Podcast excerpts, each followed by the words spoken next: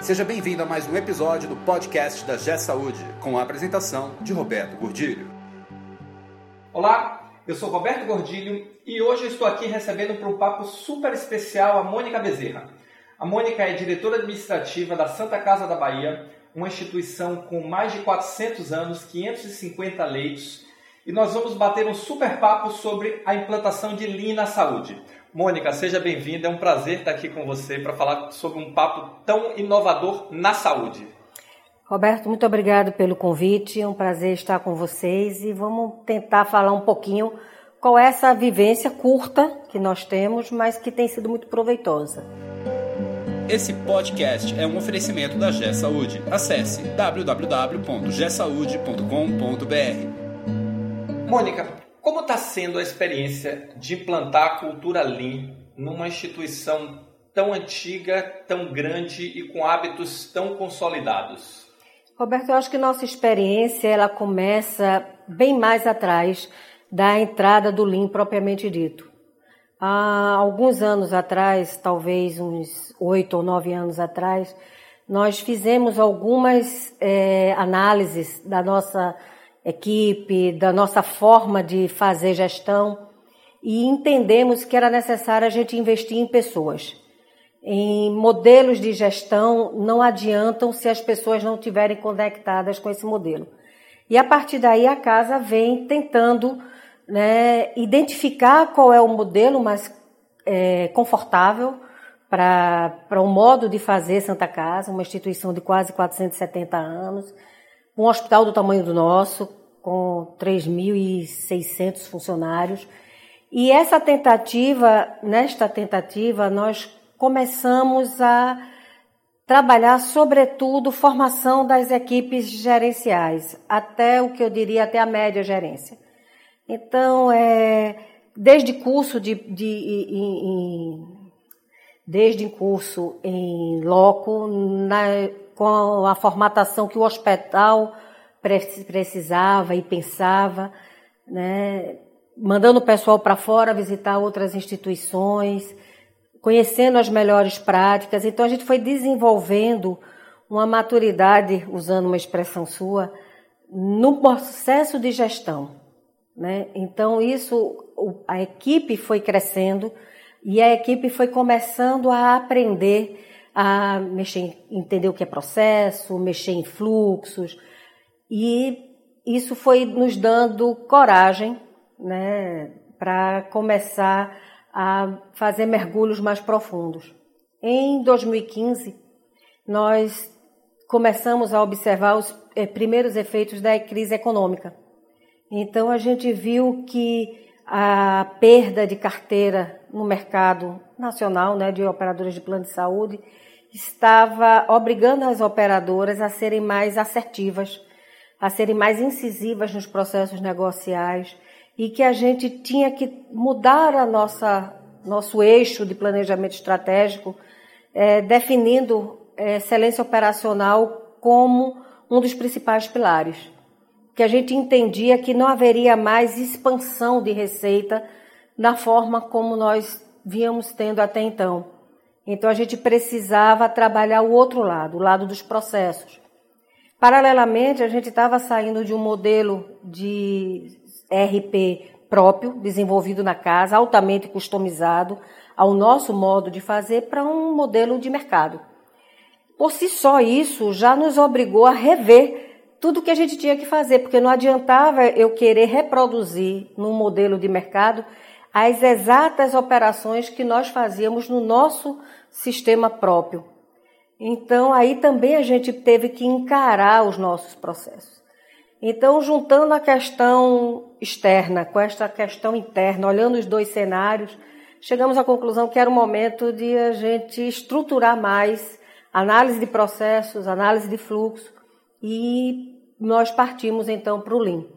Né? É, eu vejo que assim, é, é interessante ouvir esse relato de vocês, porque vocês trabalharam todos os fundamentos da maturidade de gestão. Então, trabalharam pessoas, trabalharam processos, trabalharam tecnologia, trabalharam estratégia.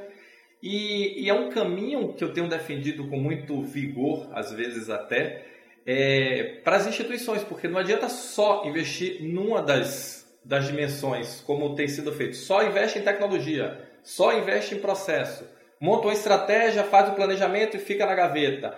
Então, assim, eu vejo que é um trabalho de uma evolução, como você fala, de nove anos, que vem se construindo e amadurecendo dentro da instituição. E, e o Lean é a cereja do bolo. É assim, estamos chegando no nível que podemos pensar Lean.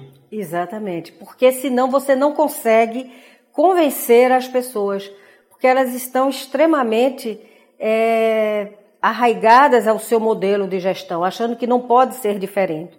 Na medida em que a gente vem, ao longo dos anos, fazendo diferente, algumas vezes dando errado, retrocedendo, dando dois passos, então a gente começa a se convencer internamente e a convencer ao time que é possível fazer diferente, que nenhum processo é tão perfeito que não pode ser melhorado. E esse é, digamos, o grande gancho de pensar Lean. Pensar Lean é acreditar que qualquer processo pode ser melhorado constante e continuamente. Né? Então, era preciso a gente fazer essa caminhada né, para poder é, estar pronto para o Lean. E ainda assim, é um processo complicado, é um processo que precisa de pessoas estarem treinadas para o método.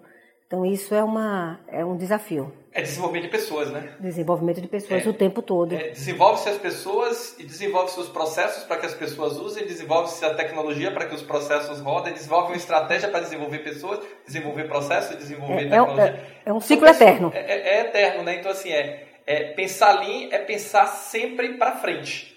É entender que não dá para ficar parado, é entender que tudo tem continuidade e, usando suas próprias palavras, tudo pode ser melhorado. Mas colocar isso na cabeça das pessoas, qual é o desafio num setor tão conservador quanto a saúde? É, é, o setor de saúde ele é praticamente artesanato, né? Porque cada paciente ele é único e cada pessoa que presta assistência é uma.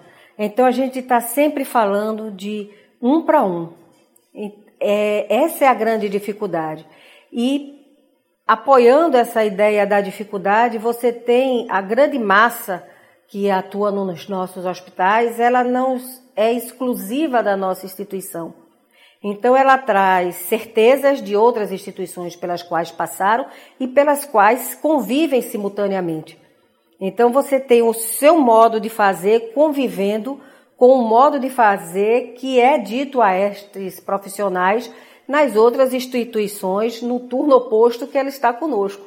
Então, é o tempo todo conversa, pessoas, pequenos projetos que dão certo, isso dá coragem, isso dá animação e vamos aumentando os projetos, vamos incluindo mais gente. Começar sempre da base, né? os treinamentos na nossa instituição de Lean, eles percorrem toda a escala né, de formação de, de facilitadores, desde do Yellow Belt, o Green Belt, Black Belt e o Master Black Belt.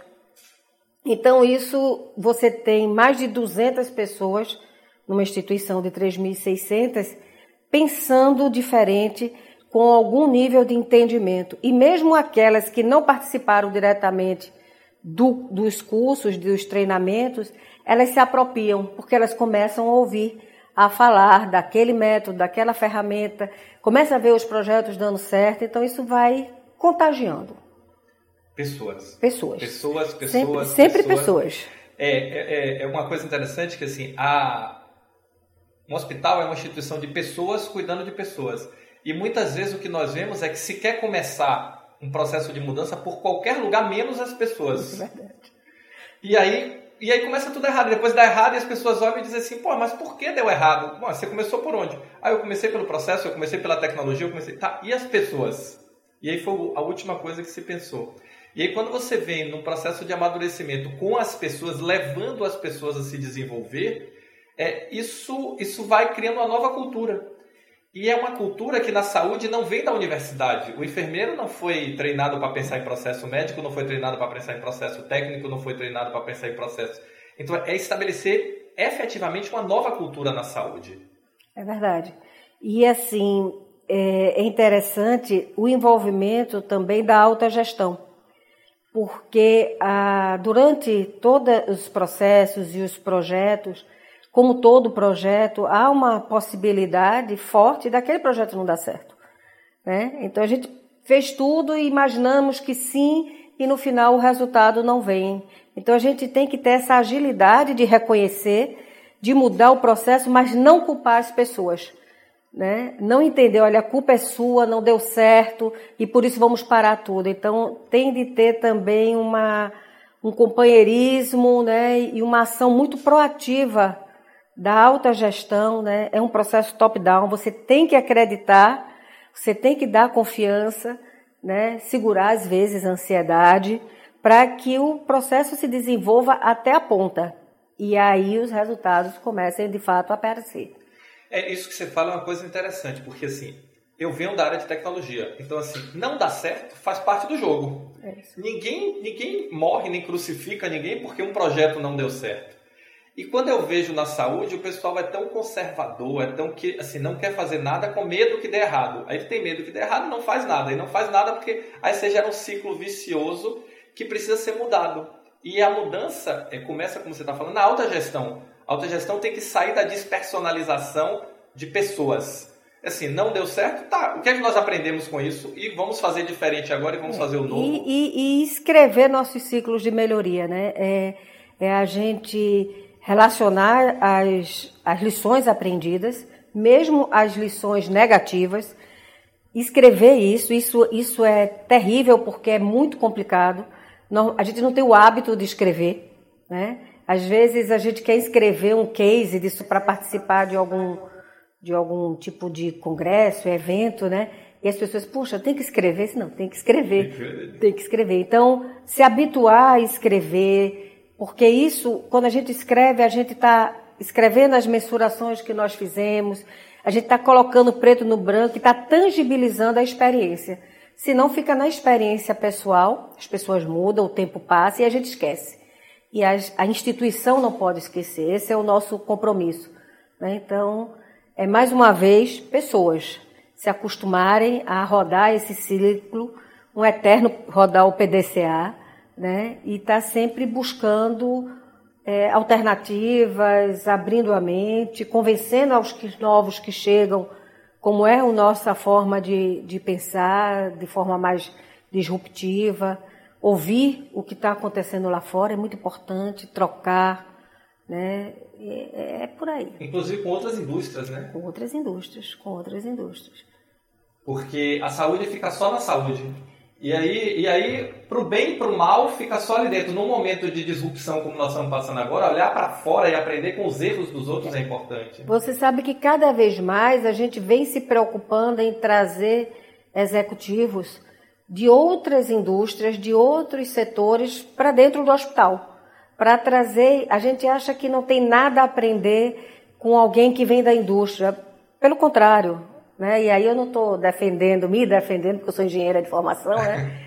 É, minha área sempre foi a área industrial, planejamento e projetos, mas é assim, é trazer um olhar diferente e uma certa inocência, porque quando você vem de fora, você vem com todo um aprendizado, uma bagagem que você já tem, mas você tem uma inocência de pensar saúde. Então a gente começa a fazer perguntas. Por que não pode ser dessa forma? Por que a gente não pode fazer diferente? Ah, mas isso acontece assim, lá onde eu estava. E como você nunca trabalhou ali, então você, as pessoas até lhe perdoam. Você, ah, é. Não, como é que é isso? Vamos ver. Então isso cria um, né, um, um, um vento arejado, né? E termina que vai contagiando todo mundo. Muito bom, muito bom. Pessoal, Tivemos aqui um super papo sobre a experiência da Santa Casa da Bahia na implantação da cultura Lean. É, foi rápido, mas com a mais absoluta certeza vocês vão ter a oportunidade de conhecer melhor essa experiência no primeiro Congresso Brasileiro de Maturidade e Gestão da Saúde. Nós espero que estejamos juntos no dia 1 do 12. A Mônica vai levar essa experiência para compartilhar com vocês, para trocar com vocês e vai ser uma experiência muito bacana. Mônica, muito obrigado muito por você estar aqui com a gente. Um prazer te receber. Espero que volte mais vezes. Com certeza, pode chamar que eu venho. E até o nosso congresso acho que vai ser legal. E para finalizarmos, qual a sua expectativa do nosso congresso?